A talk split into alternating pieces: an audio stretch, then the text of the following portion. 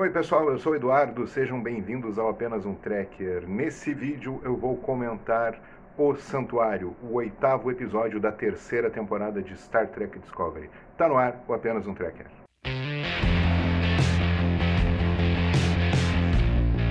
Antes, dois recados. Lembro a todas e todos que o meu livro Star Trek Utopia e Crítica Social está à venda nos links na descrição desse vídeo. Além disso, eu acabei de criar uma playlist aqui no canal onde eu comento cada um dos capítulos do livro. Deem uma conferida aí.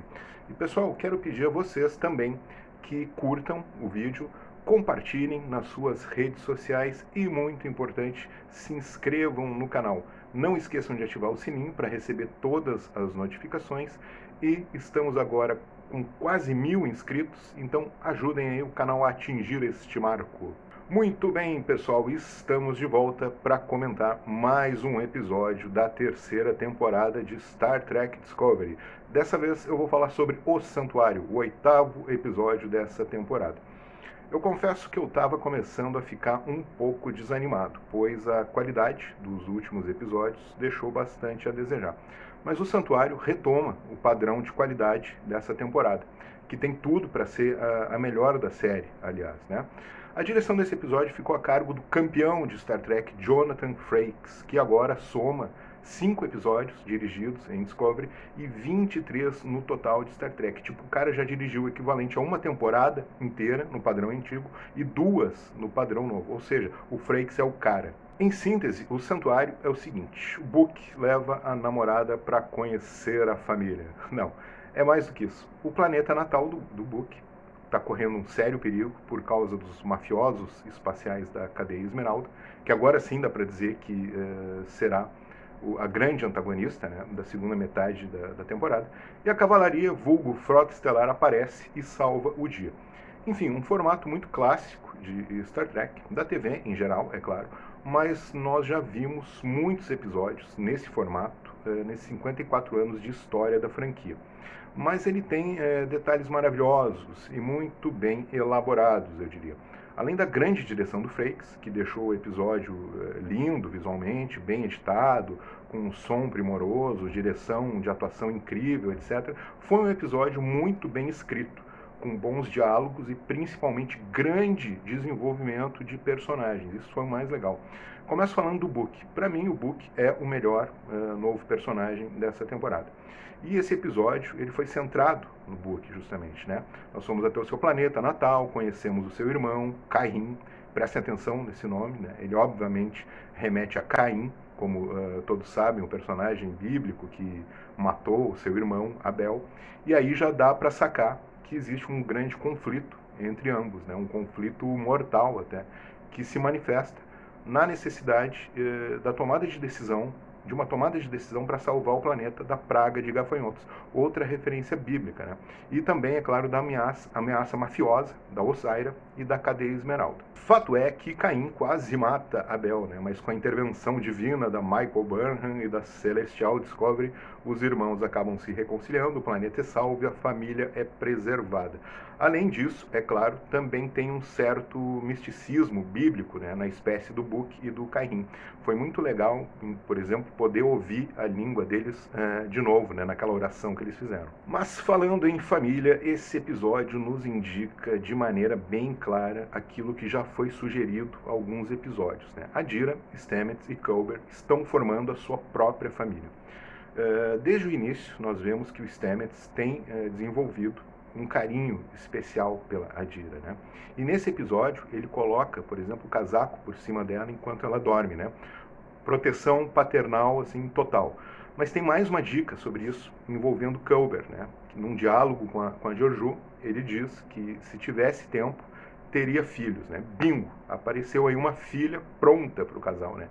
Novamente vimos um beijo entre eles, o que faz os faces trackers arrancarem os cabelos de raiva, sem falar, é claro, nessa nova família de um casal homossexual com uma filha não binária. Então deve ter gente babando de raiva, né? O que eu acho ótimo, né? É aquela história. Se o preconceituoso está triste, a gente está feliz. Outro aspecto importante sobre a Dira é a questão dos pronomes. Agora ela quer ser tratada por they, né? Eles, elas, em português, em função do simbionte, né? Essa é uma questão extremamente relevante para pessoas trans ou não binárias como ela, né, ou que escapam do padrão heteronormativo, é uma questão de identidade, né, de como a pessoa se vê, como ela quer ser vista pelo mundo. Né? Ou seja, Star Trek sempre trazendo problemas contemporâneos para discussão e sempre do ponto de vista daquele que é oprimido. Né? Ou seja, uma maravilha. Outro ponto, nesse mesmo sentido, que passa quase é, despercebido, mas que foi algo muito inteligente por parte dos roteiristas, foi quando a Osaira,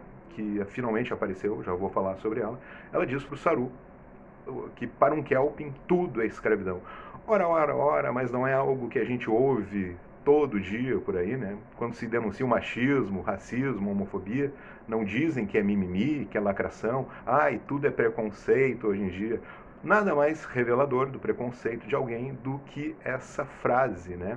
Então, nota mil por Discovery também criticar isso e mostrar que o idiota que fala esse tipo de coisa, como a Osaira, é o bad guy e não um membro da federação. Bueno, falando da Osaira então, né? Finalmente a conhecemos, é uma oriana, tem um cabelo style, não tem pudor nenhum em jogar o seu sobrinho para servir de almoço para um transward. Aliás, a cena foi muito boa. É, mas na verdade esse episódio mostrou apenas uma introdução né, da vila da personagem. Né? Não deu para sacar muito sobre ela ainda. Né? Mas o fato é que ela anunciou que a federação agora arrumou um grande problema. Né? O resto da temporada então vai mostrar o que, que vai acontecer. Eu falava antes do desenvolvimento dos personagens. Né? Nós vimos a história do Book, a questão dos pronomes da Adira a nova família do Culber do Stamets, mas o que me ganhou nesse episódio realmente foi a Detmer, né? Que grande desenvolvimento, que valor ela demonstrou ter, né? Eu acho assim, eu achei muito legal o espaço dado a ela nessa história, é, com muitas falas, mostrando seu excepcional talento como pilota. Aliás, a cena do ataque que ela faz usando a nave do Book contra a Viridian foram assim, foi uma cena de tirar o fôlego, né? Muita ação, efeitos especiais incríveis, né? Adorei isso. Eu gostei muito de ver a personagem crescer, né? Eu espero que isso seja feito com outros tripulantes é, da Discovery, né? Por que não o Linus também? Houve também um certo desenvolvimento do Ring, né, o andoriano sem antenas. E uma curiosidade é que ele é o marido da, da atriz que faz a Tilly, né? E eles contracenam bastante nesse episódio. Então, é, eu acho que o Ring vai ter alguma importância no, no enfrentamento da cadeia Esmeralda, pois ele sabe é, da carestia do dilítio e ele é alguém muito importante para o né? Então, certamente vai ter um desenvolvimento aí. Por fim, eu já disse aqui que eu adoro o Book, né? E fiquei muito feliz com a decisão dele de permanecer na, na Discovery. Uh, então, será que ele vai vestir o uniforme, né, mesmo não tendo passado pela academia? Mas daí também tem aquela questão, né? Se a Tilly se tornou o primeiro oficial da nave, tudo é possível. Tem ainda o problema com a Jojo, né, que está morrendo. Então nós vamos ver como é que isso se desenlaça aí na sequência. Em resumo, né, eu achei um baita episódio. Fiquei muito feliz que Discovery retomou o seu caminho nessa terceira temporada. Então é só alegria, vamos aguardar cenas do próximo capítulo. Pessoal, eu espero que vocês tenham gostado do meu comentário sobre o santuário. Curtam o vídeo, compartilhem, se inscrevam no canal, nós estamos atingindo os mil inscritos. Né? E lembrando que o meu livro, Star Trek Utopia e Crítica Social, está à venda nos links na descrição desse vídeo. Clica lá. Uma vida longa e próspera a todos. Tchau!